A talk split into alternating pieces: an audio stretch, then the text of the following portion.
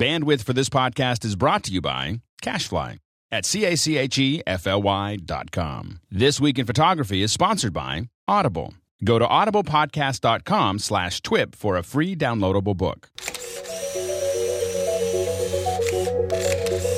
This week on TWIP, Pocket Wizard gets even smarter. Canon introduces swank new tilt shift lenses, and part two of the riveting interview with photographer Rebekka. All that and more on episode number 70 of This Week in Photography.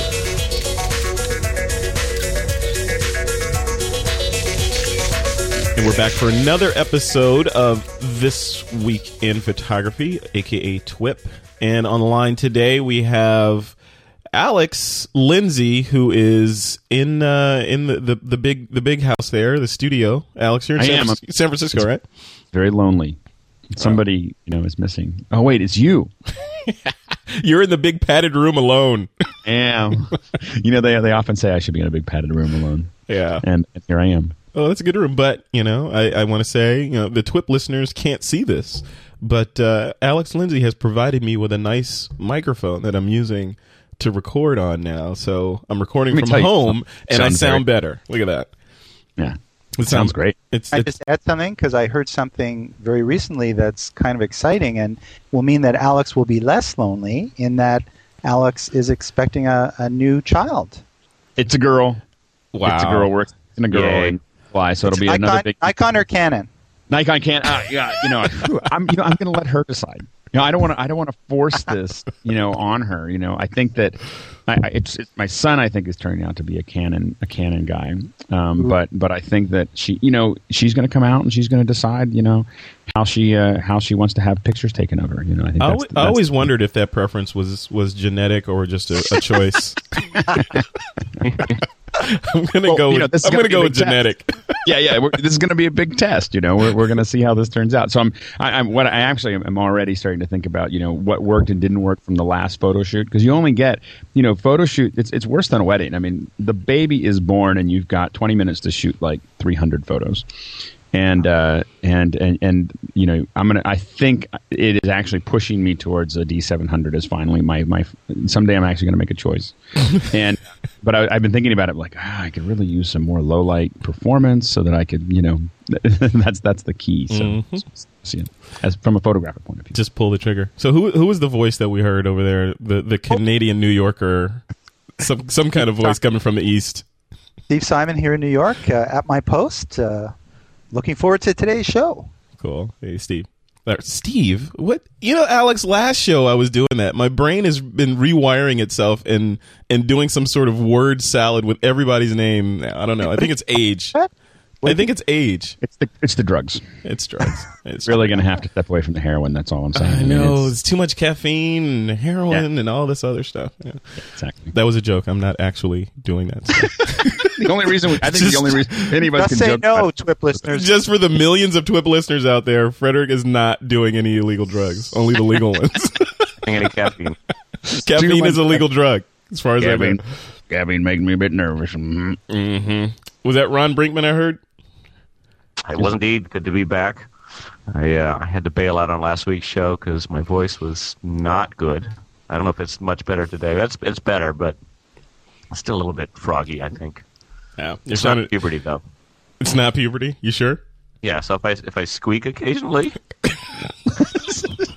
No, I, I Ron and I just met. Uh, Ron and I just met about a, a couple of weeks ago. He looks so young. It could be puberty. Well, this is the first time you guys actually met in person, right? That's true. Now yeah, I've met him. I was yeah I was out in New York, and uh, Steve and I managed to to get together for a drink in the midst of a conference, and uh, it was good to actually put a, a face to the voice. Isn't that amazing how uh, you can you can have this much contact with a person for this length of time and never have met them face to face? That's great. Yeah, He's It's kinda much younger looking and more handsome than in the photos that uh, I've seen of him. Ah, you you flatter me. In the frigid temperatures of New York, was Ron Brinkmann wearing sandals? Is what I want to know, or was he barefoot? Well, we met indoors, so Ah, all right. So Ron, you had to put some you had to put some clothing on your feet, right?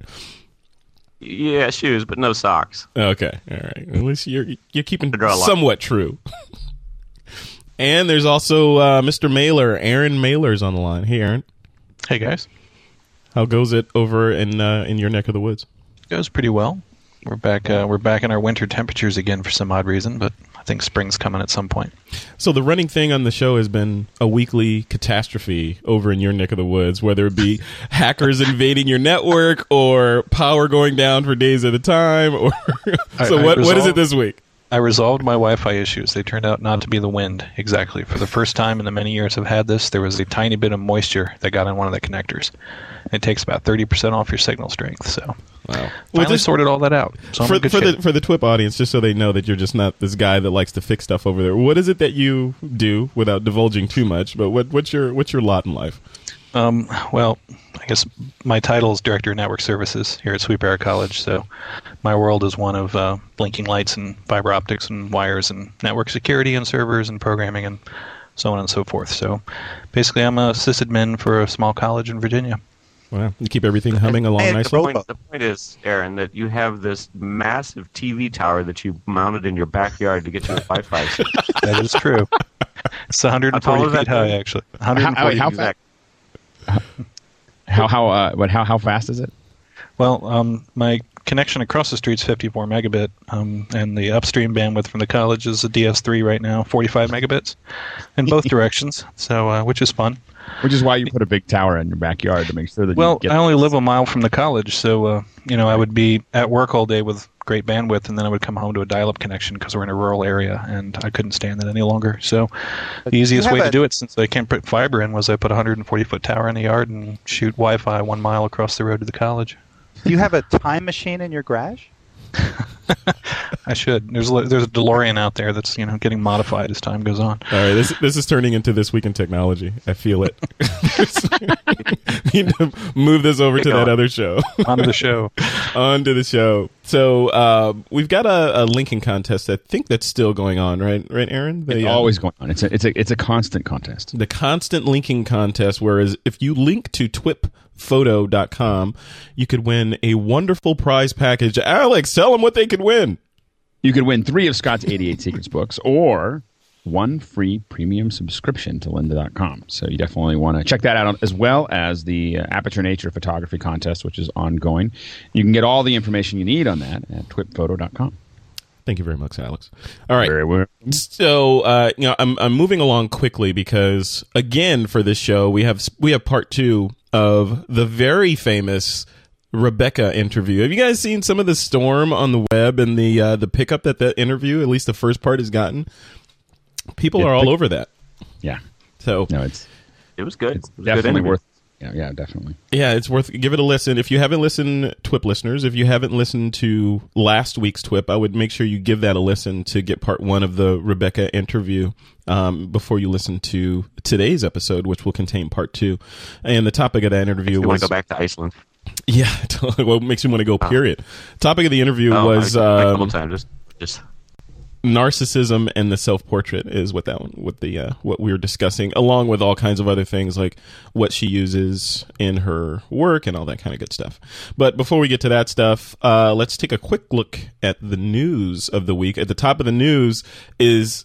Uh, my geek lust is kicking in the high gear again because Pocket Wizard has uh, is releasing their mini TT1 and Flex TT5, which are basically Pocket Wizards. If you know what a Pocket Wizard is, it's basically a device that lets you remotely trigger either a flash or a camera shutter from I forget what the distance is, hundreds of feet away from the actual device. So you can do all sorts of creative lighting techniques. It's like a long wireless RF sync cord. But the problem has been, or the, the one of the limitations has been, it's just a switch. Either you know you hit a switch and it pops the flash, um, so you don't you never had the benefit of doing TTL or through the lens metering. But with these new devices that they're announcing uh, on March or releasing on March one for Canon and for Nikon, and sometime uh, in Q2, these things will have full TTL wireless capability. So basically, best of both worlds. You can have the world's longest sync cord and not have to worry about computing your exposures. Have, have- has anybody on the panel uh, used a Pocket Wizard ever? I, I have Pocket Wizards, um, but I don't use them in the capacity that uh, a lot of people do. You know, to fire the, the little flashes. I use them for my my battery uh, Profoto um, studio flash. Hmm. But this is pretty exciting because full TTL wireless capability means um, it's it's going to be a lot easier, I think, for a lot of people to get into using. Uh, you know the, the, the remote flashes and, and, and experiment with this kind of lighting. So it's it's kind of exciting, and, and from what I understand, you know the prices of these new uh, uh, pieces are actually lower than the ones they've got now. So I mean, there's a lot of advantage to this new system when it comes out. So Nikon users are going to have to be a little more patient than you Canon guys. I think I think Nikon users are just going to let the Canon guys beta test for us while they work the bugs out. then in Q2, we'll swoop in with version two. So that's that's Backwards compatible too, Steve. So you can use your old Pocket Wizard gear with them. That's right. That's right. Yeah. So it's it's pretty exciting. I think uh, I think it's going to be very popular. It's certainly getting a big buzz uh, uh, on a lot of different blogs. Yeah, especially over on Strobist. That's where I heard about it at David Hobby's blog. Yeah, Rob Galbraith has a, a very extensive uh, test uh, on his blog that you might want to check out as well. So, just for the, the people that may have not have been exposed to these things, what are some of the creative things that you could do with this, Steve? You know, what what other than okay, now my my camera is away from my flash and I can not have that harsh red eye thing. What what's magical about a Pocket Wizard?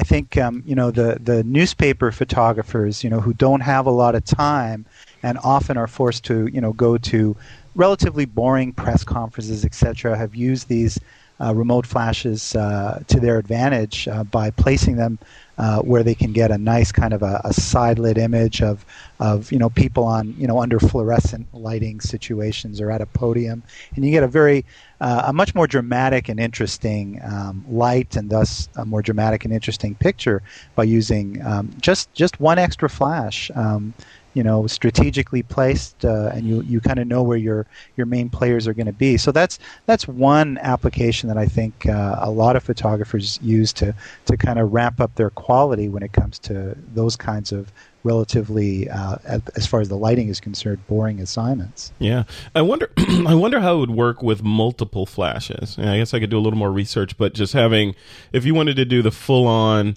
five flash or fla- five head setup where you have main, key, back, rim, all that stuff going on, could all of those devices be commu- communicating with the body or the camera simultaneously in TTL? I think it could, Fred, because you know, in looking at, uh, and I've never done such a multi-flash setup, but um, just from from Rob Galbraith's testing, I think he had a, a three-flash setup that he used, and uh, you can see you can see the drama in the photos that uh, using uh, a remote flash will will create. So certainly, um, I think uh, photographers doing portrait photography or or those that uh, want kind of a, a low-cost studio alternative to the big studio flash, um, these devices with full TTL are going to be uh, pretty exciting.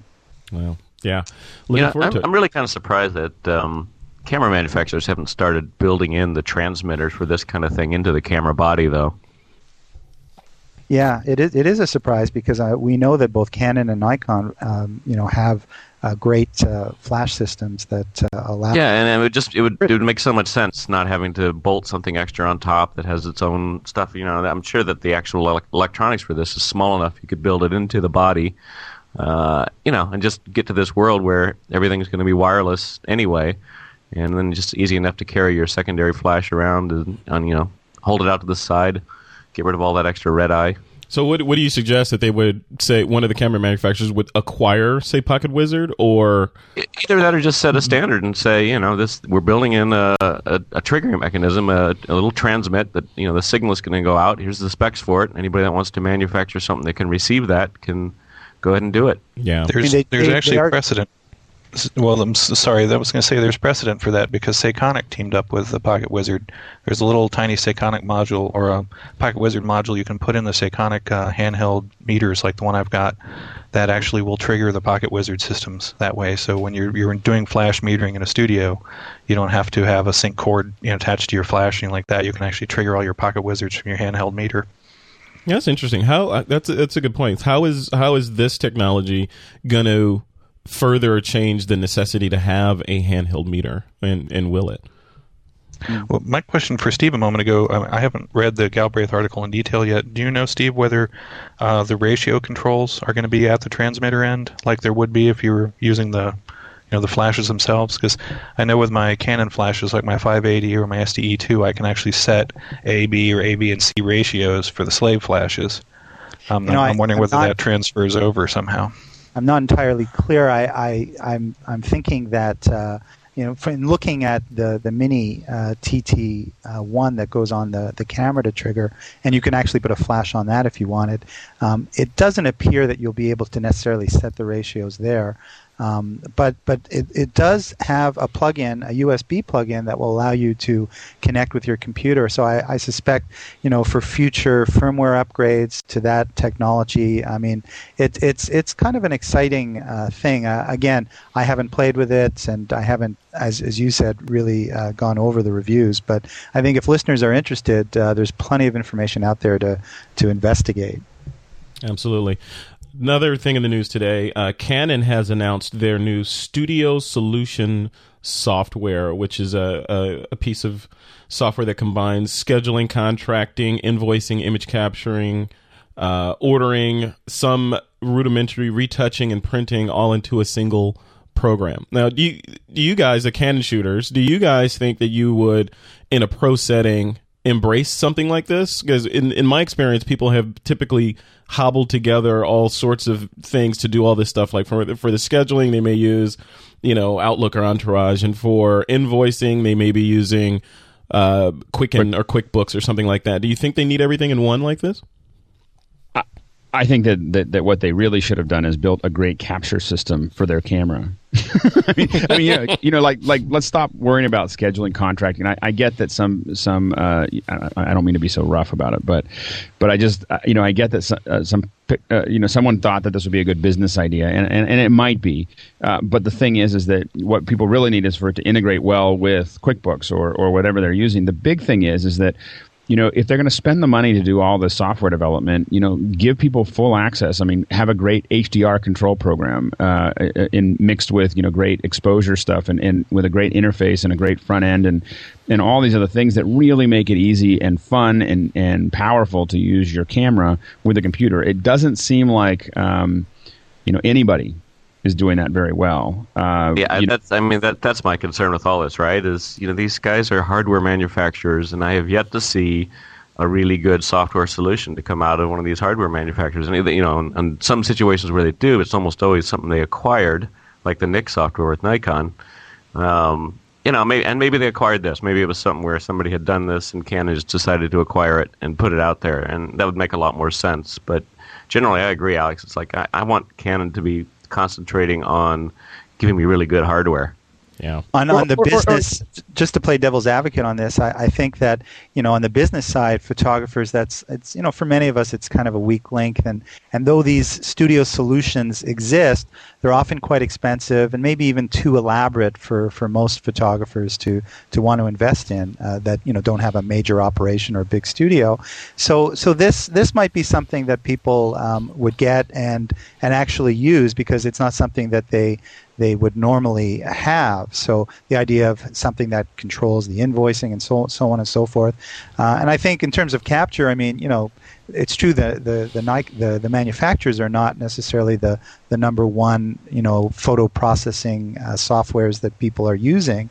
Uh, you know, they're maybe using Lightroom or Aperture and, and all the other ones. So you know, it, it could be it could be worthwhile. We'll have to see what it is. It's and a- maybe and, and if it does it, yeah, if it does a good job, you know, and, and fills a need, I'm not saying I'm not trying to say it's a, a bad thing. I'm just sort of skeptical that someone like Canon is going to be able to produce a great piece of software. But you know, I'm happy to be proved wrong.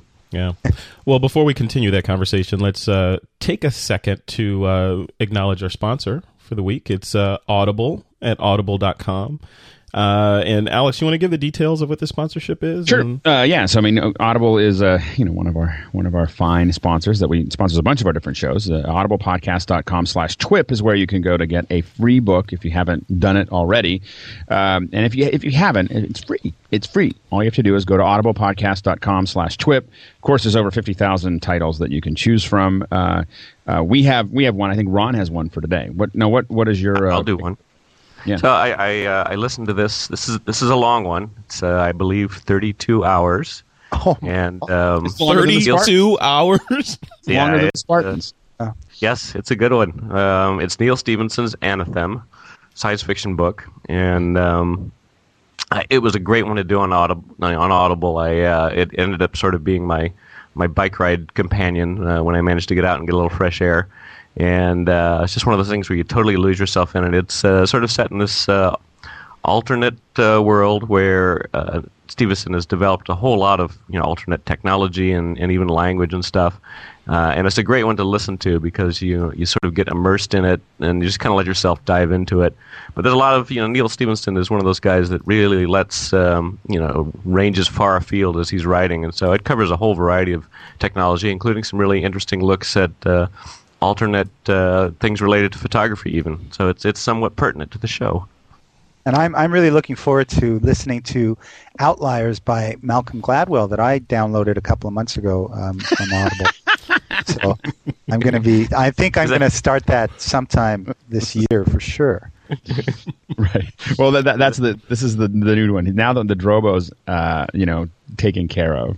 Uh, Yeah. Our new thing is, Our is monthly yeah. update with uh, Steve's Audible list. I'm gonna, I'm gonna make some time. I'm going to make some. He time got it. sure. Maybe t- next week he's going to get it on the iPod. Steve, it's it's baby steps, right? Exactly. Hey, it's not about speed; it's about quality, right? So you know, just just get these little puzzle pieces of your digital life put together, and you know you'll be happy.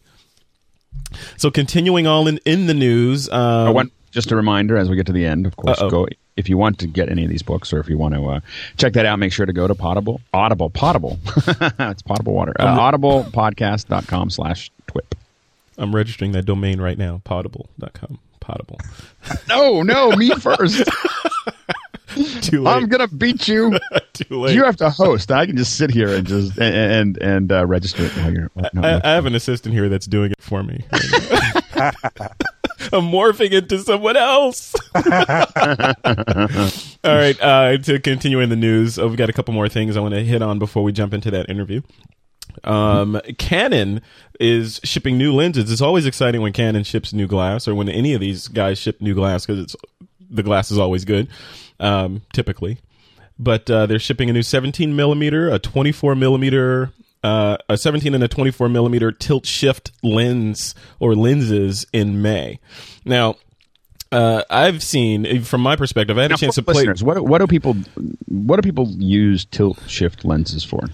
Um, you know, I the design use from my perspective is no pun on no play on words intended, but is to correct perspective or the uh, what they call keystoning, I guess. When you're like, for example, when you're taking a picture of a skyscraper and you look up at it and it sort of diminishes and turns into a triangle, uh, you can correct against that and make it back and, and shift it back into a rectangular type form. So to correct against that, some creative uses are for example, a photographer, Vincent that does a lot of stuff where you can control depth of field really creatively with tilt shift lenses. So you can make people appear to be really, or crowds and, and large objects appear to be really small by playing around with the depth of field.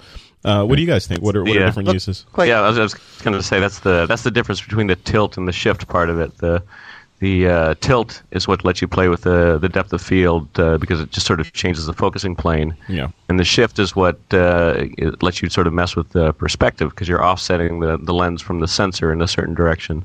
And again, yeah, that's that's really common for architectural photography, for instance, where you don't want to have um, stuff get you know noticeably smaller as it recedes in the distance. They're really neat, fun lenses to play with. They're also really expensive.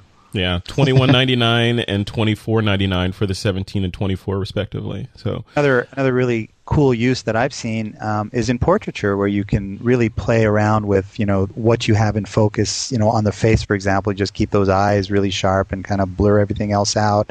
And as well, um, I've seen it also uh, used using the uh, shift, uh, you know, for doing uh, panoramics that are later stitched together because you can be Mm. accurate by shifting um, the the the front lens plane and, and taking several shots. So um, it gives you you know an absolute same perspective on each of those single images without um, you know the like you said the the lines being distorted. So it, it, it can be good for that too. But also, um, you know, you can't use autofocus with these lenses. Um, you also you also have to kind of manually meter. My understanding is I've played with one um, just once, and I'd, I'd love to, to play more with it. But uh, they're they're much more deliberate and difficult to use than your typical um, lens for a lot of reasons. But even when it comes to metering and focusing, I, I think the new ones meter now, so that's cool. So you got half of that. So yeah, you can, you can do it. But yeah, la- the last one I played with uh, the focusing was they didn't autofocus, but uh, I'm not sure. So Aaron, Aaron, uh, what would be the difference between, say, spending two thousand four hundred ninety nine dollars on this twenty four millimeter three point five and spending a couple hundred dollars on a Lensbaby composer? Oh, wow. Not having used either yet. From reading the specs, Thanks for putting me on the spot there. Just guess. I Just love guess. doing that. I love doing that. Hey, I was listening this time. I was trying to get you.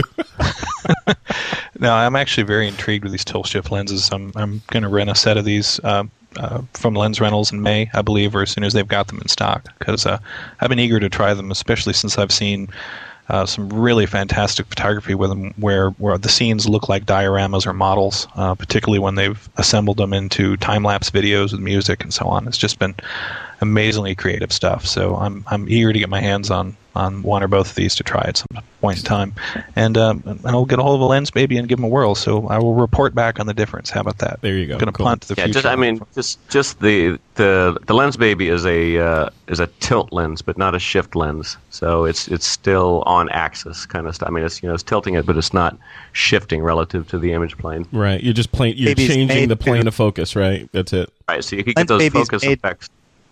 Well, I was just going to say the lens baby's made more to distort and have fun with the, dis- the interesting distortion you get as opposed to correcting um, things. Right? Also, if I'm not mistaken, with the lens baby, do you not get spots of focus versus the tilt shift, where you actually create a like a side to side band, you know, of focal point as far as your depth of field? Am I hmm. correct you in that? should you should be able to get somewhat of a band on the lens baby though, because you are kind of tilting it. But yeah, it may also it may be a limited band because you're just generally sort of get the vignetted out of focus on the lens baby. I'm not totally sure either. I, I, I will let you know in the future. All right, you got a homework assignment. All right, coming up, uh, uh, uh, and then this, this next piece I was really interested in, and the folks on the panel who are planning on or have purchased a 5D Mark II will be interested in this. So B&H has published an audio recording options guide for that camera, and click on that, clicking on that link, I was looking at some of the images in there. It, it's it's sort of a is it we're in a new sort of paradigm now with these the, with the SLRs that can record this high definition video that you definitely need to have a high definition or really good quality audio with. But they just look crazy with this audio gear attached to the top of them.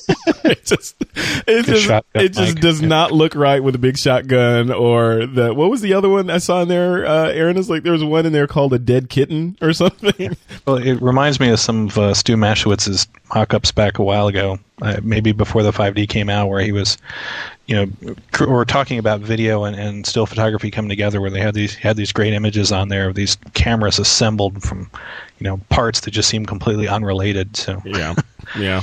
Alex, what do you, what do you think about that? I mean, overall, just th- being able to the, having the option of shooting high definition video on your 5D Mark II is one thing. We've talked about that, but th- people say that having good audio is just as important. Is this the right tool for the right job? Yeah, I mean, uh, the, the uh, these aren't the solutions that I would probably pick. They're great handheld solutions. They're great ones that you're roaming with. The the uh, and, and I think that they work. I think that the the thing that um, I would do is probably take advantage of. I mean, they're going the right direction, and it's great that they're mounted.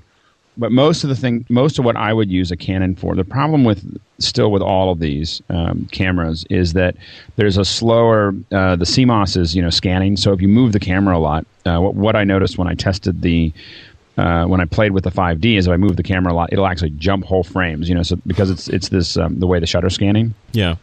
And so it doesn't handle handheld or a lot of movement really, really well. And so what I'm looking at, the, the reason that I was looking at a 5D uh, was specifically the idea of doing these killer interviews where the background is really soft and you can talk to people and you're going to have it on a tripod. Well, most of the time when I'm doing that, I don't really want the I'm not going to want the uh, mic sitting on the camera. I'm going to have it on either a boom or I'm going to have it on a, a mic, you know, a lav. Mm-hmm. And uh, and so uh, doing that, what I really want is um, an XLR input, just a general XLR input that I can pop into the bottom of the camera. And to me, the best solution for that is like a BeachTek box, you know, where you could it's a it's an interface that doesn't a, a lot of what these little um, converters are doing, and you could probably get away with what they're showing there the Pierce the Pearstone um, LMT 100, which is an XLR to eighth inch jack.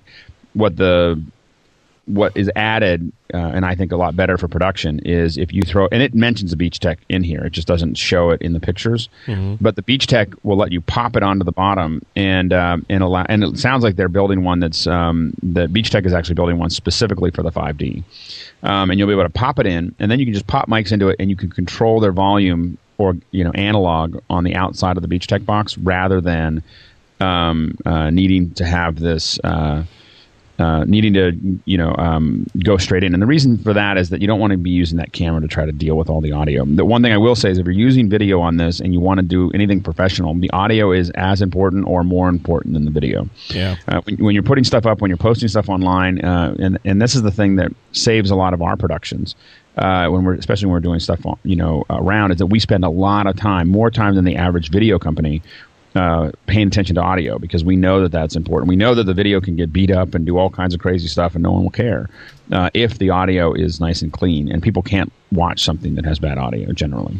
I think one of the big takeaways from everything you just said here in this last couple minutes, Alex, is that photographers are, Yeah. you know, as a photographer, Welcome to the whole new world. there's a whole lot of stuff that you need to learn if you're planning on shooting HD video with your camera, if if you want audio with it. So it's this the dawn of using your SLR with big like Princess Leia earmuffs on? You know, as you're Yeah. having to listen. Totally. Listen- It's not going to be as simple. It's not going to be as simple as I'm shooting a wedding. Now I want this scene in HD. Just a flip of the thumb, and now I'm shooting HD video that I'm going to give to the bride. It's not that simple, right? Hey Alex, what about out outboard audio? I mean, there's no time code mechanism, is there, for syncing? So it's got to be done on the camera, or Well, you you know the, the thing the thing to realize is you can always go back to uh, do, doing it the old fashioned way, which is that you get a little slate. You know, you get and there's slate. and um, and uh, so you get a little slate that lets you uh, you you just um, that's what the slates are for. I mean, that's why you see them. And part of the reason, I mean, they put information in there. But the big thing for a slate is that you need you get a sound print. You you slack it together. You, you know, you clack it together, and uh, and you get a you'll get a punch on the sound waveform and you'll see it close at the same time. And then that you can use that to sync in your in your video application very very quickly. I mean it takes five minutes to, to sync it up. So you can always record separately to something like a zoom h4 we record uh, to a sound device's 702t and that is crazy overkill. It costs as much as your canon camera. Um, but it, it's it's a great it's a great recorder. But the, the h4 is probably 300 bucks or 400 bucks. And uh, you could definitely use that as a separate piece to make that work. Yeah. All right, we've got a lot of more a lot more news in here to cover. I think we may have to table this because we're going a little long. Let's uh, jump into the picks of the week real quick and blow through these really quickly. So each one of you maybe a minute on your pick of the week, and then we'll we'll keep the show moving. Mine is um, I wanted to talk a little bit about uh, the Flickr TWIP critique group, uh, which we're all guilty of not having spent enough time in, and I've committed to to carve out some time to go in there and, and poke around and comment and, and generally act crazy.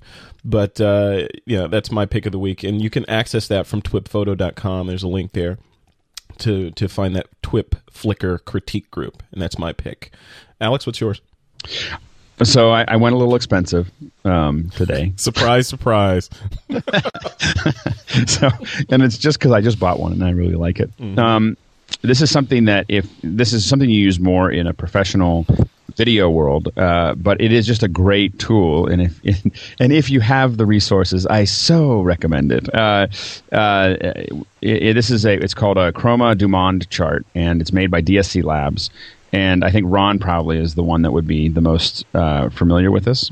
Um, Yep. And uh, so, what you use this for is to really sync up how the color uh, resolution, uh, but primarily color, is working and, and how accurately the color of your camera is operating. Uh, sometimes you can rent these from a um, uh, from a video rental shop. Uh, you can rent them from them or see if you can borrow one. Uh, they are expensive. They're seventeen hundred dollars um, for the full sized uh, piece. They're very very accurate. The one that I have, you know, came. I bought a stand with it, and I have um, a what's called a cavity black, which means it'll open a little box behind it so you can see pure black. And the thing that it really does is it really lets you DX issues that you're having. Uh, you know, is your where your camera's set, what the matrix looks like, and this becomes very important. I'm testing like six cameras right now, uh, video cameras in the office, and and so I needed to have this here. And it's just a, when I, I I usually only have the luxury of this when we bring a, uh, a DIT in. So someone who's doing the is a technician who's this is their job. Generally, they all own one, and so I usually only get access to one when that, that's happening. And I, and I was too cheap to um, to buy it, uh, and then I finally had to break down and buy it because we needed to do enough tests, and I knew that we needed to do ongoing tests. It's also great when you're matching, trying to match cameras to something else. So if you put this in front of your camera every time before you do different shoots, uh, you have enough uh, points to refer back to that it, it, it becomes much easier for you to um, find your way back to matching two different photos or two different video signals together. Uh, it's probably a little bit overkill, but the other thing to know is that when you go to DSC Labs in general, um, and this is just a uh, you know whether you decide you, you're interested in, in that chart, which is a pretty heavy end chart. There are tons of camera focus charts. Um, they have uh, ones that'll hang by your, you know, hang around your neck, little focus charts, uh, all the way up to huge focus charts. Um, and these, this is just a great location, uh, DSC Labs in general, to find lots of these, um, lots of different options there. That uh, if you're looking to to really research your camera, uh, this is a great website to check out. Excellent. It's cool stuff. Back back when I was working, back when I was spending Apple's money and we were doing some stuff on Aperture, I uh, I bought quite a few different little test charts off of there. Yeah. Very, you, very. You use other people's money as the takeaway from that, Ron. Definitely the takeaway. Steve, what's your what's your pick of the week? Uh, my pick of the week is uh, a short film done by photographer um, Zach. Uh, is that his first name? Anyway, it's Zarias.com. Z A R I A S.com. It's called Transform. And I think he put this thing together. He was a guest blogger on Scott Kelby's site. But it's uh, it's a it's a really kind of personal and provocative and and uh, and an interesting look at one photographer's sort of uh, internal struggle to kind of you know improve and get better. And it, it's very touching. And uh, I think that uh, anyone that sees it especially us guys as photographers um, would uh, see a lot of ourselves in, in some of the struggles that uh, he has uh, come up with as he continues to you know balance being a professional photographer with finding his own personal vision and working on his personal stuff. So it was, uh, I think it's time well spent. It's a, it's a few minutes, but uh, uh, I was really uh, quite uh, impressed with it. Excellent. And Mr. Mahler, what's your uh, what's your pick? Um, my main photo bag that I use for when I'm hauling all of my gear around somewhere is a think tank rolling bag, which I absolutely love. But when I'm going out on a you know, I'm out for a day or something like that, or say when I go up to DC for a day and I don't want to take all that with me, uh, the bag that I've started to use now is the Tamrac Velocity 9X, and it's what's called a sling bag.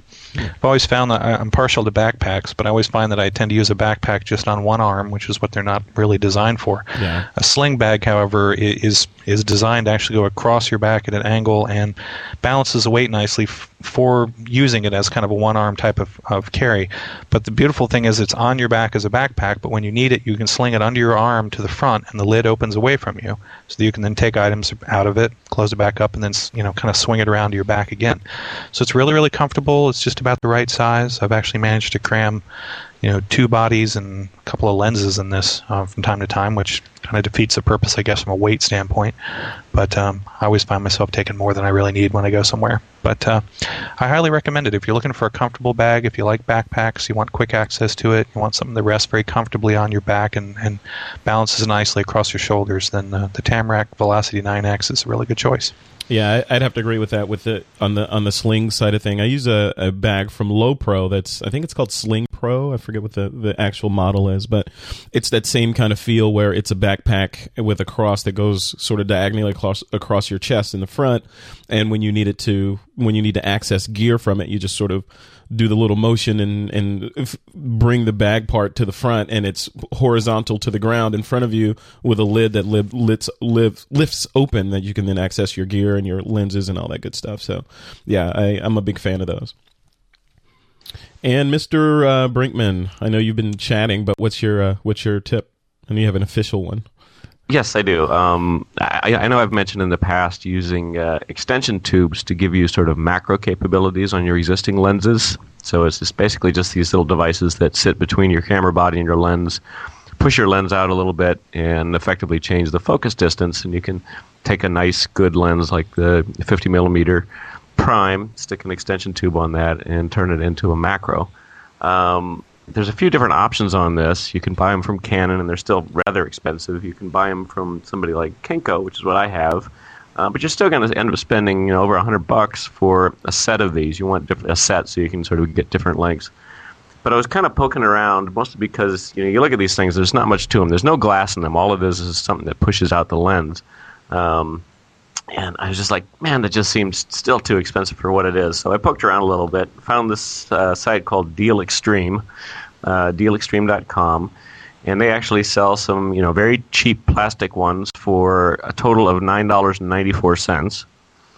And so I ordered them. I wouldn't recommend these had I not uh, actually purchased it myself, and um, they work. So you know, at some level, I mean, they're a little bit. What they don't give you is any kind of aperture control, but uh, you know, for ten bucks, kind of a handy thing. Wow, ten bucks! Wow, and that so in I'm, I'm just a little confused about how that works. So if I that just goes between the lens and the body, and once that's installed, you get what? How many x magnification? Well, it's I'm not even sure how the numbers end up working, but it effectively changes your close focus distance, so you can really put stuff up like right in front of uh, in front of the lens, and effectively you know end up getting uh, you know getting a good macro off of it. Uh, totally worth playing with, you know, for that. The the the one trick is that the um, these have you know no electronic connection to the lens itself, so even the aperture setting you no longer can do that. But the trick is, at least on a Canon, if you hold down the uh, depth of field preview button while you're taking the lens off, it mm-hmm. sets it to whatever it was. It keeps it set at whatever it was. Yeah. So you can kind of dial in whatever uh, aperture you want to preserve as much uh, depth of field as possible. Uh, pull it off that way, and then put this extension tube on there, and you've got a little ultra cheapy macro. Excellent. All right, and, and it is coming from Hong Kong, so it takes a few weeks to get there. But mine arrived, no problem. Yeah, I have. Uh, there's there's a ton of questions I have on that to ask, but uh, I'm going to save them in the interest of time, and I'll ask them later. Um, but uh, the the the next thing I wanted to chat about was the photo assignment and the current poll. So we're in week three of the reflections assignment, and again, I want to remind folks that you can head over to the Flickr discussion and critique group to uh, comment and post and sort of generally participate in helping other Twippers uh, get better as photographers.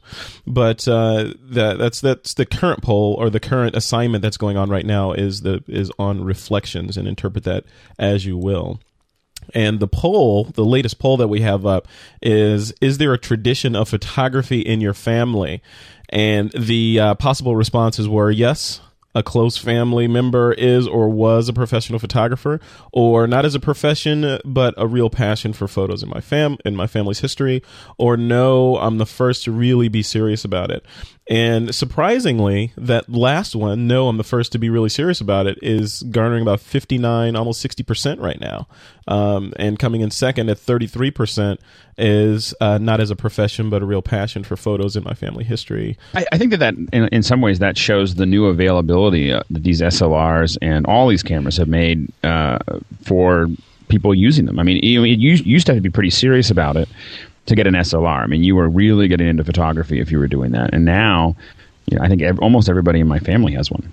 Yeah, yeah, same here. At least, at least on their phone, right? So, yeah, no, I think everybody in my family, all the kids have an SLR. I don't think my parents do, um, but they don't need one because all of us have SLRs. Yeah, but uh, that's a lot different than it was, you know, in the family before. You know, I mean, it would be only the people who are really geeks would have an SLR. Everybody else would have little, you know, 110 AS, 110. Remember that? Yeah, yeah, 110 cameras. if you took this poll, uh, you know, in 1999, I think the middle, you know, answer would be a, a much much higher. So it really does reflect just how much photography is growing and serious photography because people are getting these digital tools and they're just taking off with it. They're seeing what they can do and, and they can do so much. So it's uh, it doesn't surprise me so much. Yeah. Well, it's easier to share, it's easier to take them, and it's easier to make interesting things out of them now. I remember back when I was growing up, there was always a uh, a camera in the living room sort of credenza drawer. so if something significant was going on, you had to run and get the camera and take a picture or two, and then throw it back in the drawer. Yeah, so it was, it was always out of film or something. But uh, it was, uh, you know, always sort of a not a okay. Everybody has a camera. It was the camera was the go to thing if something significant happened. So yeah, we're we've definitely shifted from that. I used to have cameras that had like all four seasons on that roll of film that you'd eventually develop. But you, it's it's it's amazing to me how how much I see people you know using their digital cameras as little sort of photo albums and just you know not downloading but just keeping you know all these hundreds of pictures and then just you know keep adding. I don't i wouldn't recommend it. You want to make sure you you back it up and download it but uh, right. uh, you know it's a good way to to show off your your your pictures to someone absolutely so for the next poll we have uh if you don't, the topic of it is if you don't do paid photography work now, would you consider it given the opportunity? And the possible answers are yes, and I'd hope to make it my career if I could, or yes, but only for selected for selected subjects that I enjoy, or occasional work. Or no, I fear it would take the fun out of the hobby I enjoy. And lastly, no, I don't feel I have the skill to do this for money. So those are the four choices. Please participate in our poll so we can get a an accurate core sampling of the TWIP audience and better understand how you are taking pictures. And then now we're just going to sort of jump into this this this part two of this Rebekka interview that uh, I talked about at the top of the show. Um, continuing on, in the the, uh, the topic of the interview is uh, narcissism and the self portrait, but she goes on to talk about lots of things pertaining to photography and her work in Iceland, uh, particularly. We talk a little bit about how what her gear is and why she chose the gear that she uses, and etc. etc. So uh, yeah, I think you'll enjoy this part two of the Rebekka interview.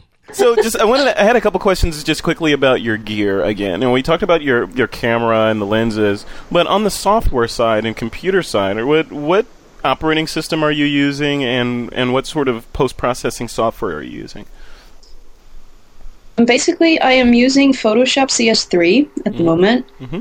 and uh, Lightroom, and um, I, I do all my editing on a Mac Pro laptop using only the touchpad. you don't use a mouse? No, no, uh, no. Wacom tablet? None of that? No, none of it. You're and kidding me. An, Everything with the, ta- I, the touchpad on a laptop. That's amazing. And I don't have an external monitor that's like huge details. I just do it all on my little laptop. Um. now, is that is that because you have to, or because that's just your process and how you want to work? I actually I try to avoid as much complication as possible. Um, it's the same with my with my gear. I, I, I really want things simple if I can, you know, possibly have them simple.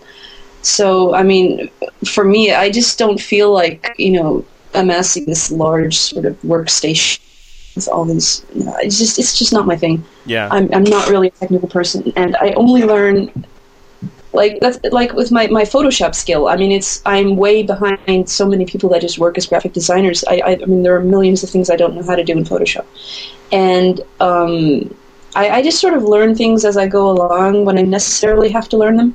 I would never have the patience to read a tutorial or watch a tutorial or or listen to someone give a lecture about Photoshop or try to teach me anything because I just I, just I completely zone out and I'm like I'm not listening. I will learn this on my own way when I have have to. Yeah, yeah. You learn by doing, right? Yeah.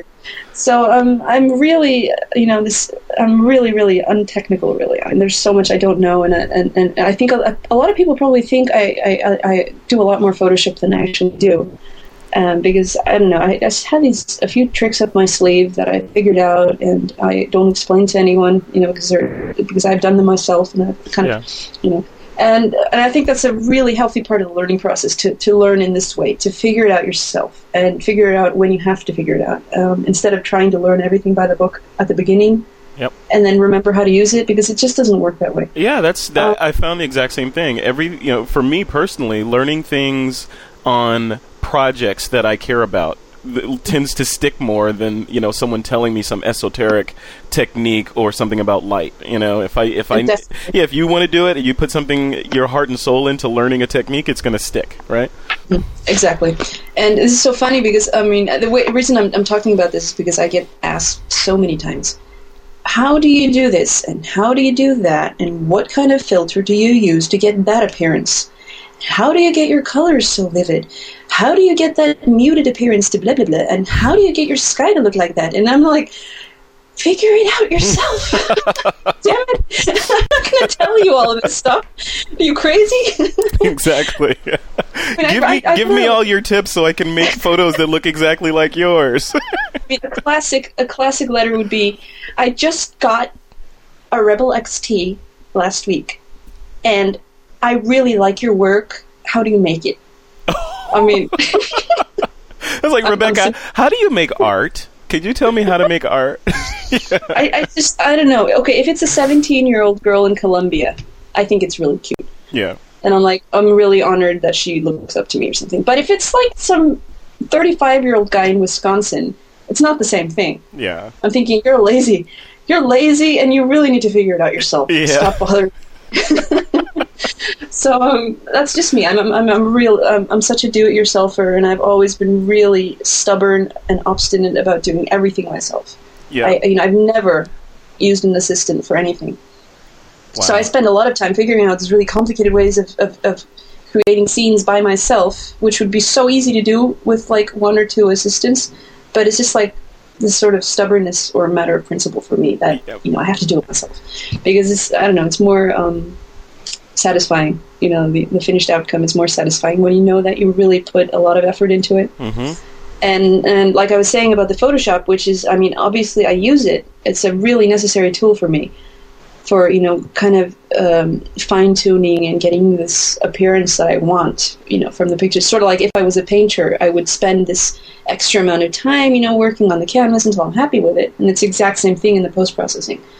But it's really important to me to spend as much time as possible figuring out beforehand how is the best way to take this picture so that um, you know, most of it is done in camera.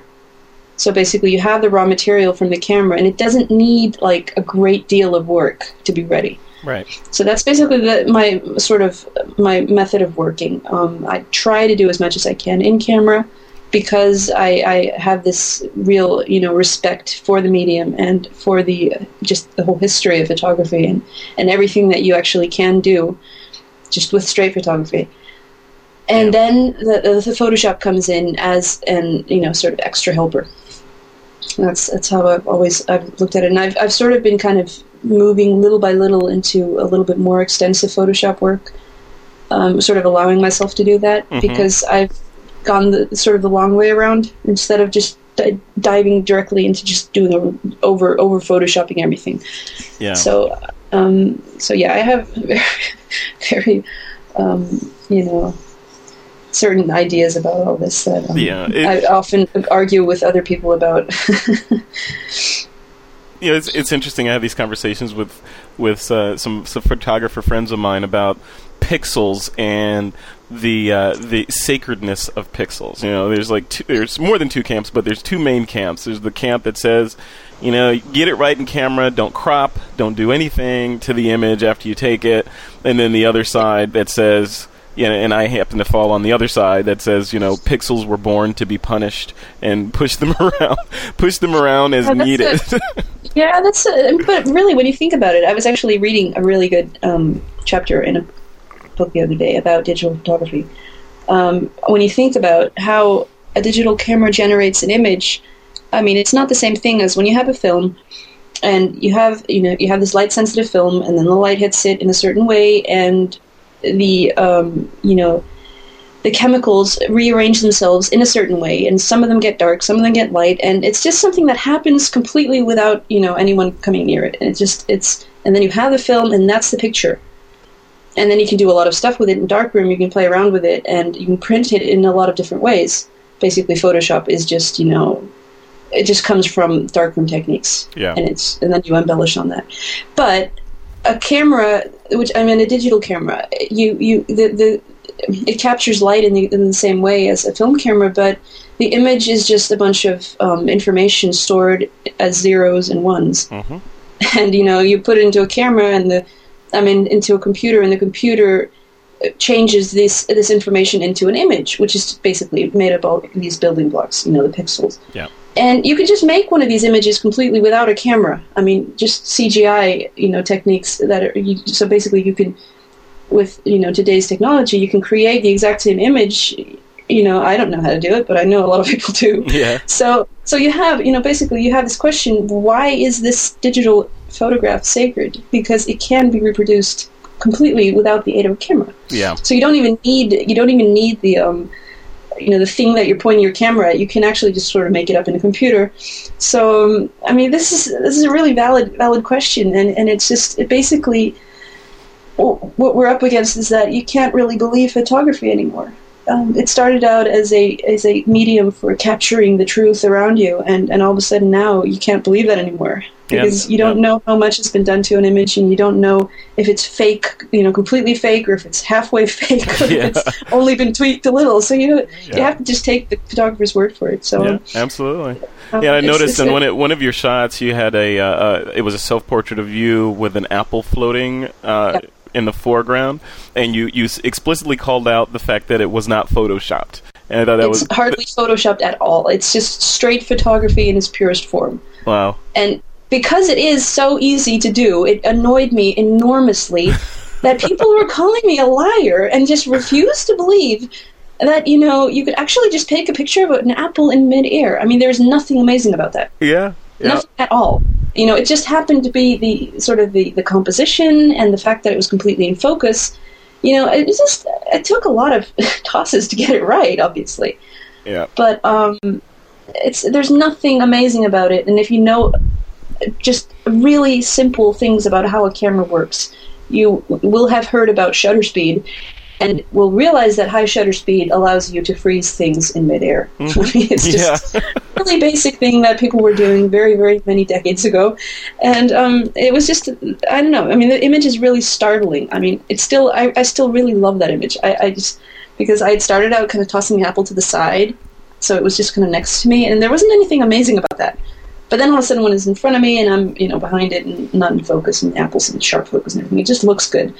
So, uh, um, yeah, I, I definitely had some first-hand experience with this whole doubt that everyone has towards photography these days. Um, and and and it was very apparent from the discussion that evolved from that photo that uh, the majority of people will rather assume that everything is Photoshop rather than assume that the photographer actually knows what he's doing. Absolutely. Yeah. And, and this was very. This was actually. This was in summer 2005 when I'd just been using Flickr for three months, and that photo was probably the first sort of breakthrough. You know, before the multiplicity, um, that that photo really got a lot of attention and uh, was like on the front page of Explorer for like 24 hours, and Oh, wow. and it, it just became huge.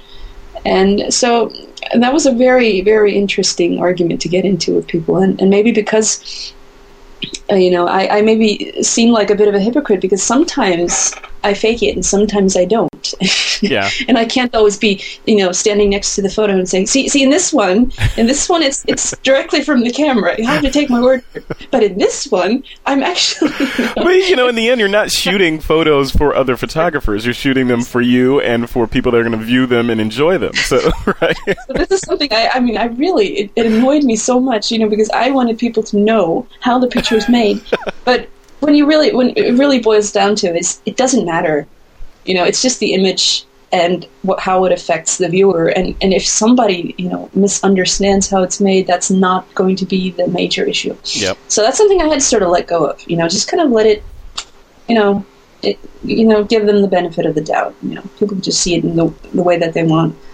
Um, I mean, that's just part of um, um, maturing, I think, as an artist. You know, because that's something that you learn, especially like when you're in school. learning about visual art is that you can't hold hold your artwork's hand. You can't just kind of follow it along and explain it all the time. You have to let it go and you know let the viewer decide. Yeah, Um, absolutely. and that's yeah, it's a difficult process, but one that I think I'm, I'm getting a little bit. Yeah. Now, when you when you shoot some of the the like, for example, the multiplicity series or even the landscapes, do mm-hmm. you are you using a tripod? Are you hand holding, or is it just a mixture of all that? always tripod. It's always with a tripod. Yeah, if if I'm you know far enough away from the camera to be you know all of me in the frame, it's definitely taken with a tripod. Mm-hmm. Yeah. if if if my arm seems to be sort of reaching behind the camera, but I mean, I know, of course, you got to put it on a tripod to get it in perfect register. But you know, are you using a like just a regular tripod? Or are you using one of the beanbag things? Or you just, you know, you set it on sticks and you go. well, it depends. I mean, sometimes I actually find myself having forgotten my tripod, or I happen to have the camera but not the tripod in the car, and I see something unexpected, you know, some scene. So some of my pictures are actually taken with a camera, Yep. resting on something other than a tripod. There you go. But so, but basically, I, I, I almost always have the tripod, and and um, because I I am not you know a spontaneous sort of you know street photographer type person that always carries their camera around. Um, I generally just get it ready and take it with me when I have some sort of idea that I'm going to be shooting, Ah, okay, and so I'm generally you know prepared for that okay. um, you know, it's, it's you know most of my pictures have been at least partly thought out. You know, not not necessarily like from some really exact idea, but you know, I'm I have some sort of vague idea what I'm about to do, and you know, I just sort of set out with that in mind. Um, yeah, so basically, I have a tripod, and I have a um, one of those cords that you s- plug into the camera for. Um, yeah. Excellent. So, are you are you shooting in RAW? Or are you uh, Yeah. JPEG? All RAW? Uh, Right. When did when did you make the jump to RAW? Was it when, with uh, Lightroom? very, very, very early on. Excellent. That was like, you know, late 2005 or early 2006. Oh. Early 2006, I remember January. January It took a 2006. The world Uh, changed for Rebekka. I had this, I had this problem with my the Photoshop I was using at the time. It didn't, um, the files, the the um, the raw files were not being imported into my computer, and I had to. I remember this really helpful guy on Flickr. I was I, I wrote to him and asked him about this, and, and he explained it all to me. And then I had some guy, some teacher at school, who helped me figure it out. And it was really actually really complicated for some reason. And then when I finally realized what a raw file was, Yeah. there wasn't going any. There wasn't any going back. I mean, it's it's just you just do not have the same freedom with a JPEG. I mean, much of my like for instance, most of the early multiplicity shots and the Apple shot, they were all just JPEG files. But um, with RAW, you're able to um, get so much more. You know, you can play a, a lot more with with the, the general appearance. yeah, the there's more data there for you to for you to pull detail out of and highlights and shadows and all that, right? It's absolutely, I would. Uh, you know, it's just uh, it's almost it's not even a question somehow for me. So Yeah. so I was shooting raw. So I mean, it, uh, this is why my um computer and my two backup hard drives are absolutely crammed with images. Every single picture is 15 megabytes, and that's before you start working on it. I mean, it's just like wow. I mean, with this, you you start becoming a lot more selective about what you're photographing and which fake pictures you actually, you know, import into your computer. You're not going to keep as many pictures as you do when you're starting out. It's like full Because I- circle back to the back to the film days again, just, right? I feel nauseous at the idea of of, of um, importing like 120 files of basically only five things. You know, so you have like yeah. 20 pictures of basically the same thing from a little bit different angles or something. and th- this is okay. This is a good point that I'm going to mention for for people on Flickr who are actually trying to use Flickr in a um, useful way. Do not import pictures like that onto your Flickr stream. You mean like duplicates with just like one one leaf move Okay, kind of you thing? have the title of the picture is IMG uh, slash some number, which is directly from a camera, and then you have like the whole front page is just the same picture, and then you flip to the next page and you have like five more of the same picture, and then you have more uh, a slightly different picture, obviously all taken at the same time. And it's just amazing. You just go out with your camera, take a bunch of pictures, and then just throw it all into Flickr, and you're not going to expect anyone if you're logical, to Yeah. want to look at that. Yeah, those are the, those are the people that are saying, "This is what I shot. Can you please tell me which one is good?" Right? Yeah, you have to do some selective editing before you show your stuff. This is just a really, really basic rule that I can very, you know, I'm very willing to share with people. So what? So Yeah. on that, on that, what are you know? What kind of tips can you give the the beginning Flickr photographers to sort of increase the views, other than you know, don't dump your memory card onto Flickr? It's the most important one. So now we've gotten that down. well, you're not dumping your memory card. You know, you, you you pick a hero shot, you retouch it, you put it up there. Now what? exactly. Um, basically, okay, you've done your selective editing. You've decided you want to show this certain picture because you see something about it that you find interesting. Um, obviously, the tools that are helpful on Flickr is you upload a picture, then you add it to a group um, that in some way connects to the material that's in the picture.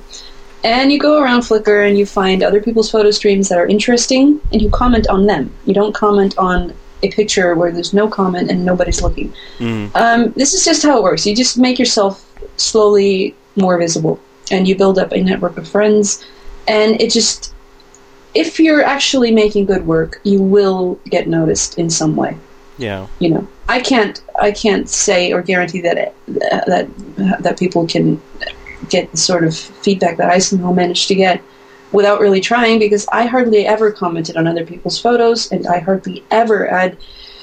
Well, actually, okay, I'm lying. I, I added pictures to groups all the time, but um, I was very, I was uh, did a lot of that. It really does help um, because then your your picture is no longer on your own photo stream, but it's in this kind of group with other pictures.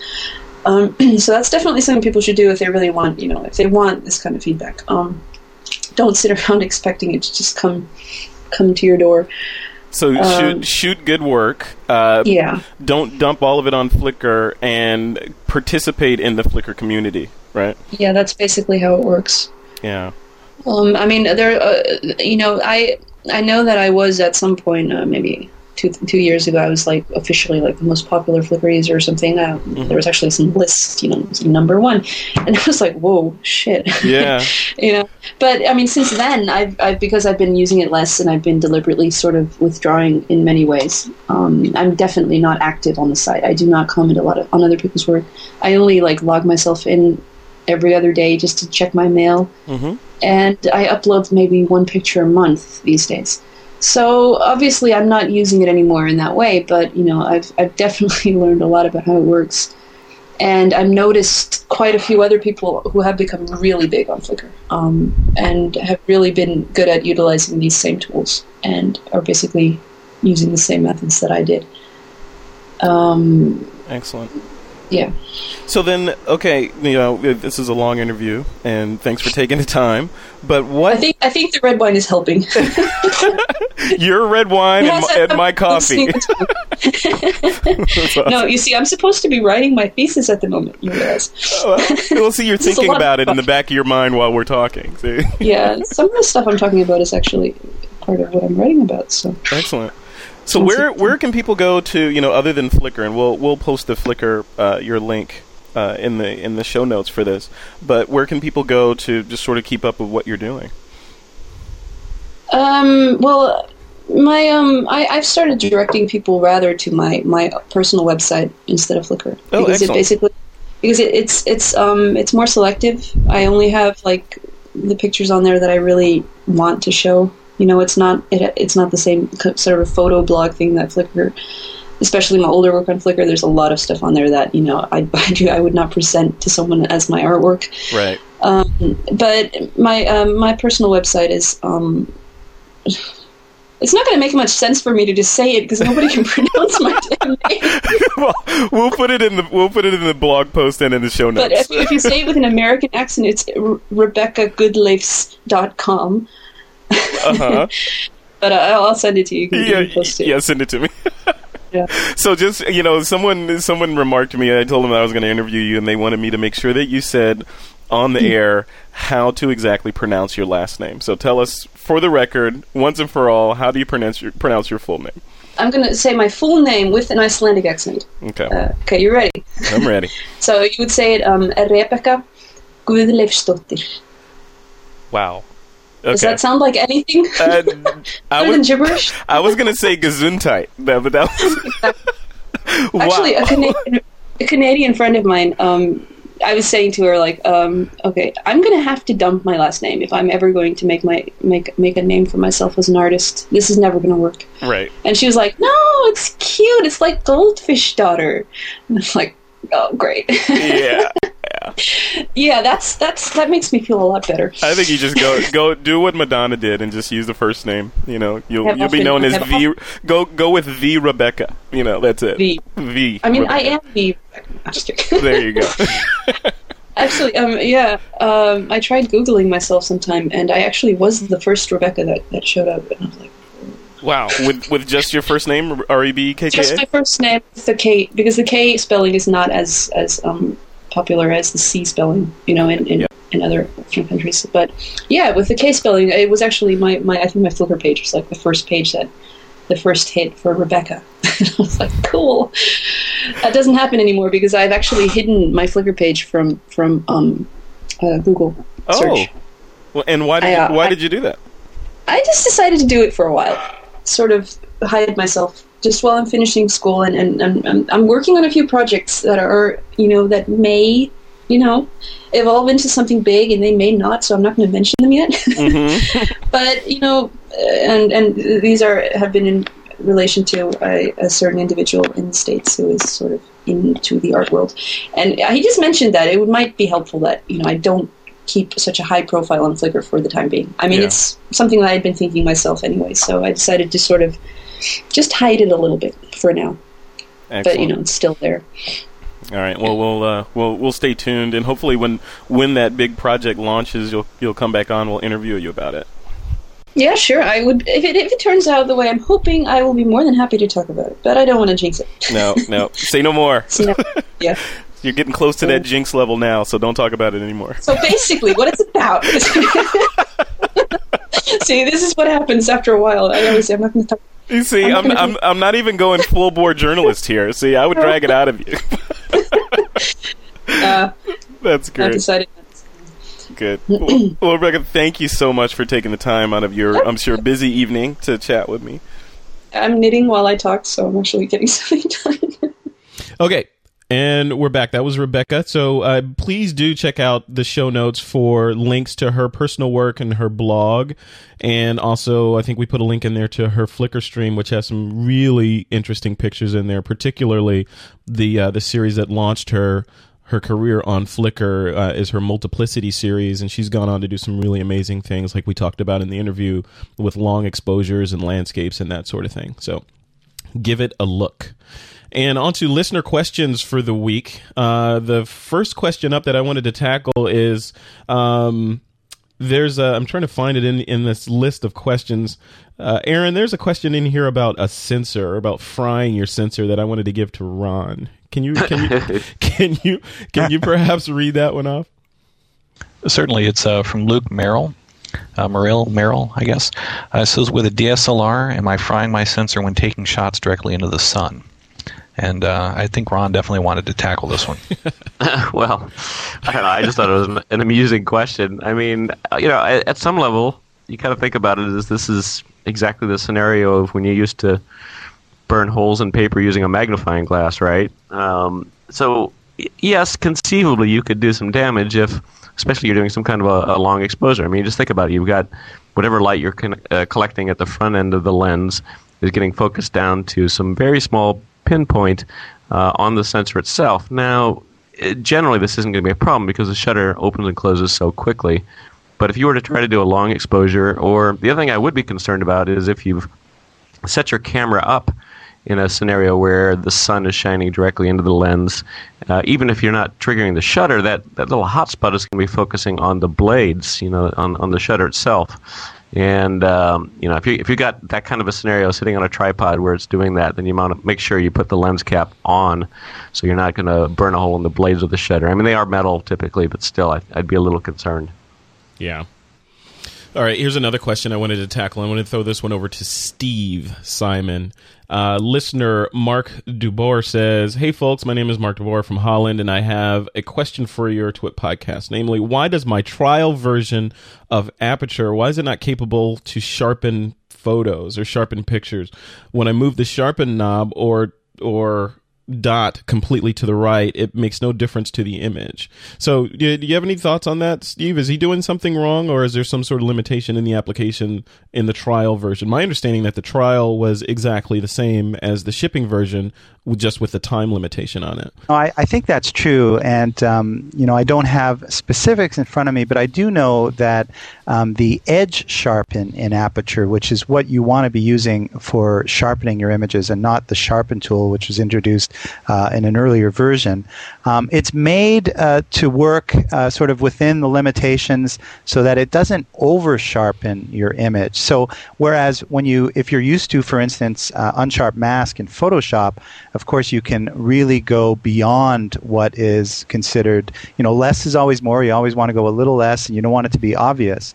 Um, the thing about the aperture edge sharpen tool, it, it, it really does work and it works effectively. It's just you're not going to see um, the kind of uh, big difference that you would using the unsharpened mask slider, for example, as you increase the amount.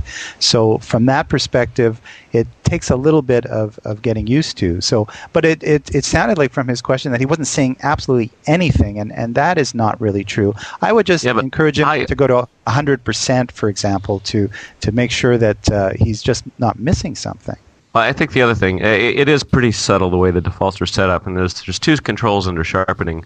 Um, there's sort of the size of the the effect and the amount of the effect. If you play with the second one, you'll see a little bit more happening in there. So I bet he's just not seeing it because it's pretty subtle. The other thing I would uh, suggest is go into a zoom mode, so you're actually looking at uh, you know a non-sampled down image. So you're really looking at a one-to-one pixel uh, representation of the original image, and you'll see the see the difference a lot more when you're looking at it that way. Yeah. All right, Steve. Here's another question for you. Sorry to put you on the spot again. Uh, listener Brendan says he's about to travel to South America and Mexico, and he's concerned about getting his gear stolen. Uh, he's got a D300 and a video camera. He's wondering, is there any type of traveler's insurance that he can get specifically for his camera gear?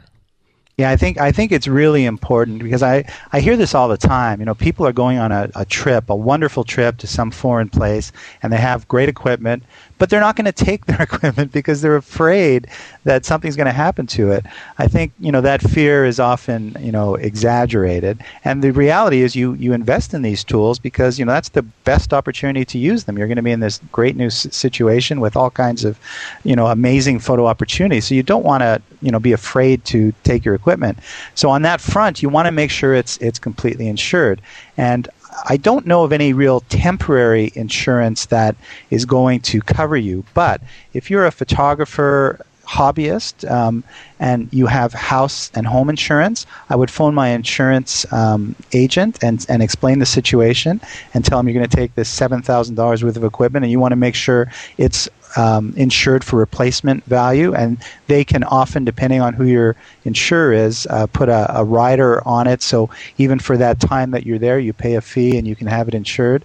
Um, if you're a professional photographer, then um, you you can't sort of get away with you know insuring your equipment um, on your sort of home insurance, generally speaking, because if if you know the worst happens and you lose and you have a big claim and they start to investigate and find out you're a professional, um, they they may not pay. So um, one one way to do it is to you know look into these organizations like the National Press Photographers Association or ASMP if you're a little more professional.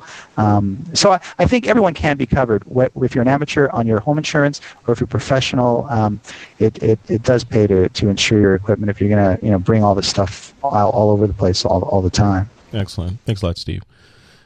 All right, and uh, I'm going to take one more question in here, and it's about light. It's from listener Rich, and he says, It seems that when it comes to photography, light is critical. Surprised. Uh, can you recommend books that deal with lighting, both natural and artificial? Aaron, you have any, uh, you want to throw anything in there?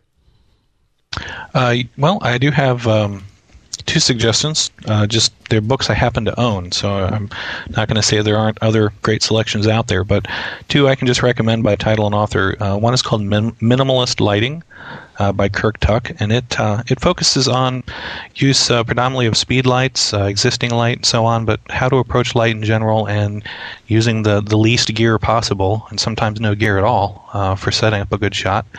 And then uh, the other is The Photographer's Guide to Light by Nigel Hicks, which is a more of a broad topic on, on understanding light itself, um, both nature photography, studio photography, and so on. Neither of these are enormous books, but they're both very well illustrated as well uh, which I would say is important in a photography book. So uh, yeah. certainly ones to consider, and we'll put the links in the show notes. And, and then I also have I had one that I added uh, that uh, I snuck in there um, is the and this one by the way, if you're listening and you agree with me and you think that I have a good idea, you will need to order this the moment that you that comes to you because there's like ten of them available uh, in the world. I think more money from Alex. It's not a new. No, this is not a new. Uh, not not a new series. This is a very old series. Not an old series, but probably 15 years old, and not in print. Um, so you can see them on Amazon, but there's like 10 left here and five left there, and it's called the Pro Lighting Series. I don't know if, if anyone's ever picked up any of these. Um, to me, this is the thing that I'd love to go back and reproduce it with new media or something, which is what they did is they they'll show you a real product product shot or glamour shot or interior shot, and then they show you a diagram of where all the you know where all the things were. So where all the lights were and what was you know there. And it's simple diagrams and you see the image and you can connect it. And i know that when i got into uh, doing 3d product shots uh, i bought this one book and it was the kind of my my secret manual on because I would just literally build a 3D version of that lighting, and uh, you know to, to make it and it would look just like it. And if you really want to do great, product shots is the best one. There's product shots and new product shots. Um, those are the two that are my favorite. But there's interior glamour, um, uh, portrait, and it's just great to just get this raw. This is how this is made, you know, and you see the the result of it. Uh, you can learn. I I found that I could learn very very fast. Lots of pictures, not much text. So there's a. I want to add one quick one on there, and this is a sort of a geeky book on light, and it's called Light, Science, and Magic. It's published by Focal Press by uh, Fil Hunter and Paul Fuqua. It's an introduction to photo photographic lighting, and it goes into just the fundamentals of light. And I, I love this book because it just sort of it, light. If if one thing it's constant, it's going to be the light. Your gear, your flashes, your whatever, your bags, everything is going to change, but light is always the same. This book doesn't talk about any of that stuff. All it talks about is the properties of light, whether they be specular, diffuse, um, how fast does light travel, what is what is direct reflection versus you know, it, all that little sort of geeky stuff that you would be great if you just had built into your brain as a photographer. It talks about that. So, um, uh, if I can absorb maybe two percent of this book, it'll, it'll, make me a much better photographer. So I would I would highly suggest that, and we'll throw a link to this one in the show notes as well. I'm going to second. You can also uh, you can also buy my book and read the first two chapters. there you go. I'm what, just saying. What is that? What is that book, Ron? That'd be the art and science of digital compositing. There you go. Yeah. I think we'll link to that one as well, Ron. If we're not linking to it already. Oh, okay. As if you need more followers, right? Uh, what were you going to say, Aaron? Aaron, do oh, I'm, I'm sorry. I was just saying I'm going to second that that title you mentioned as well. I, I don't know why I didn't include that myself because I have a copy sitting right over here. The Light but, Science uh, and Magic book. Right, and, and, but as you point out, it's also a far more technical book, focusing more on light, you know, the science of light, so to speak. So, yeah. um, the two I recommended, I would certainly suggest for photographers in general, but the one that you mentioned as well is is is fantastic. So. It's kind just, of the just Bible quickly, just quickly to add, uh, you know, in, in sort of honor of these new um, um, uh, God, uh, Flash Wizard, Pro Wizard. What are they called? oh, Pocket Wizard. Yeah. Pocket Wizard. Sorry. Mm-hmm. Uh, Joe McNally, a former guest here at TWIP, um, has a new book coming out called The Hot Shoe Diary. So for those from the Strobist School that plan on taking advantage of uh, some of these uh, new things. Um, the Hot Shoe Diaries is something I think it's coming out in March.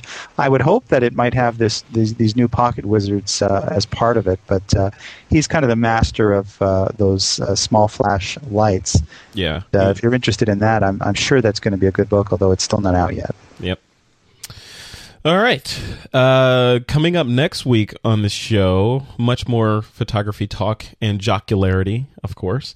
Um, but the guest for next week is going to be Aaron Johnson. He's uh, you may not know the name, but you may be familiar were familiar familiar with his work. He's the creator of the What the Duck uh, comic strip, which is at whattheduck.net, or I think you can get to it at whattheduck.com. And it's a uh, it's a very popular amongst photographers comic strip that sort of focuses on the daily life of this duck who happens to be a photographer as well, and he gets into all sorts of situations. So be sure to check that out in advance if you haven't already in advance of next week's show, so you can know who you're listening to.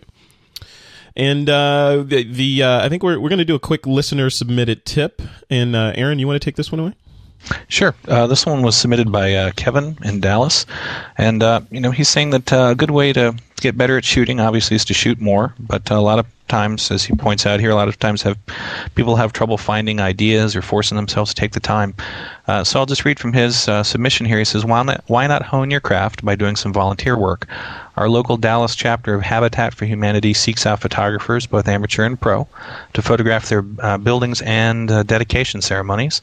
And they offer a short training class for new volunteers to make sure everyone has the same starting point. And they use the photos for their own marketing materials and to share with the families.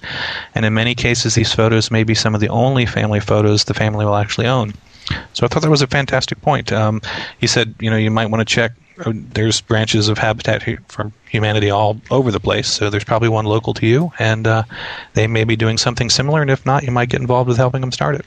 Excellent. You know, I was thinking it when I when I when I read that. I I was thinking that that might be another good thing. I know we haven't done any yet, but we've been talking about doing more photo shoots. Yeah. and that would be really fun photo shoots. You know, to to do a photo shoot around a Habitat for Humanity or another uh, event that's a nonprofit of just getting a bunch of people together and really covering it. That would be That's good. great Yeah. idea. Focus focus the power of a photo walk on something good, right? Yeah. Yeah. Why not? Cool. All right. Uh, that's the we're we're coming to the uh, the end of the road here. So let's do the traditional where people can find folks. And so, Alex Lindsay, if they haven't found you already, you know, Alex, I'm you know, on the Twitters. On the last show, you mentioned Facebook, and people have been messaging me on Facebook, through my blog, and everywhere else. How do I become a friend of Alex Lindsay? and I told them I don't know because Alex has not friended me on Facebook. I didn't friend you. Is there a fee involved, Alex? Alex is not my friend on Facebook. I thought I was. You didn't friend. Hey, wait, wait. I just want to point out you haven't friended me either. yeah, I know. See, you threw it. So I'm it's a throwing test, it right Alex. back there, right back there, because I haven't. You haven't friended me. I haven't friended you. Uh, you you should it's, first. There's a power play going on. Here. Who I think it was a test of initiative. One, who will be the one that will approve? You know, rather than sit.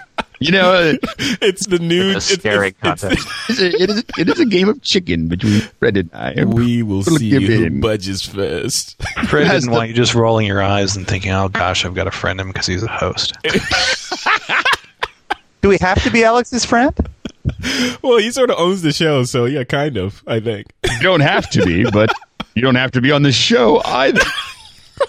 exactly. It's like your dad. You don't have to follow my rules if you don't want to live under my roof.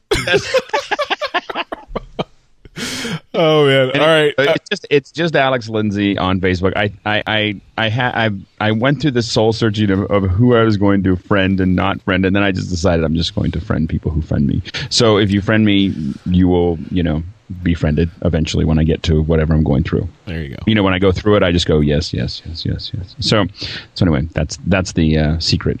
Alex Lindsay on Facebook. The secret Alex to friending people on Facebook or accepting friend requests. I'm still trying to figure out how my Twitter goes into my Facebook, but that's a whole other thing. I haven't, I, I- you know, it's too much technology for me. but but but most of my time is still spent saying really silly things on Twitter. Just, just kind of friend people from your iPhone, from the Facebook iPhone app. It makes it really easy just to click, click, click, click, click, click. Done. very good. Very easy. Mr. Ron Brinkmann, where can uh, where can people locate you? Um, you can go to my blog, which is digitalcompositing.com. I'm going to mention that again because I just put up a post about uh, some future of camera technology and where I see some of this stuff going. So I want everybody that is listening to this show to go check out that blog, and and uh, mostly because I'm curious, sort of what thoughts other people might have, specifically about, you know, once you have full software control of a camera, what could you do with that? And um, you know, we have the, an iPhone which has basically got a full operating system and CPU in there, and it's got a crappy camera on there. But what if you had a good camera with a piece of software or a piece of hardware that could do software? And what kind of stuff might come out of that? So go to my blog, digitalcompositing.com, and comment on that last post. Ron, and of who, course, who, who put the picture of that? Uh, who did the composite of that SLR with the iPhone on it? oh, I did that. That was a quickie. Good work. I have capabilities to do that sort of thing. You know? I don't know. You might have people to do that for you now. You're mad skills. and I'm also on the Twitters. Ron Brinkmann. R O N B R I N K M A N N. in in and Aaron Mahler. My blog, halfpress.com, or on the Twitters as well as halfpress, H A L F P R E S S. Excellent. Steve Simon. Steve Simon, Twitter slash Steve Simon. Let's Excellent. Fit that. Twitter me. Follow me. Become one of Steve's children. Yes, become one of my child. And I think all your Twitter should say, "Hello, children." I have a telethon too.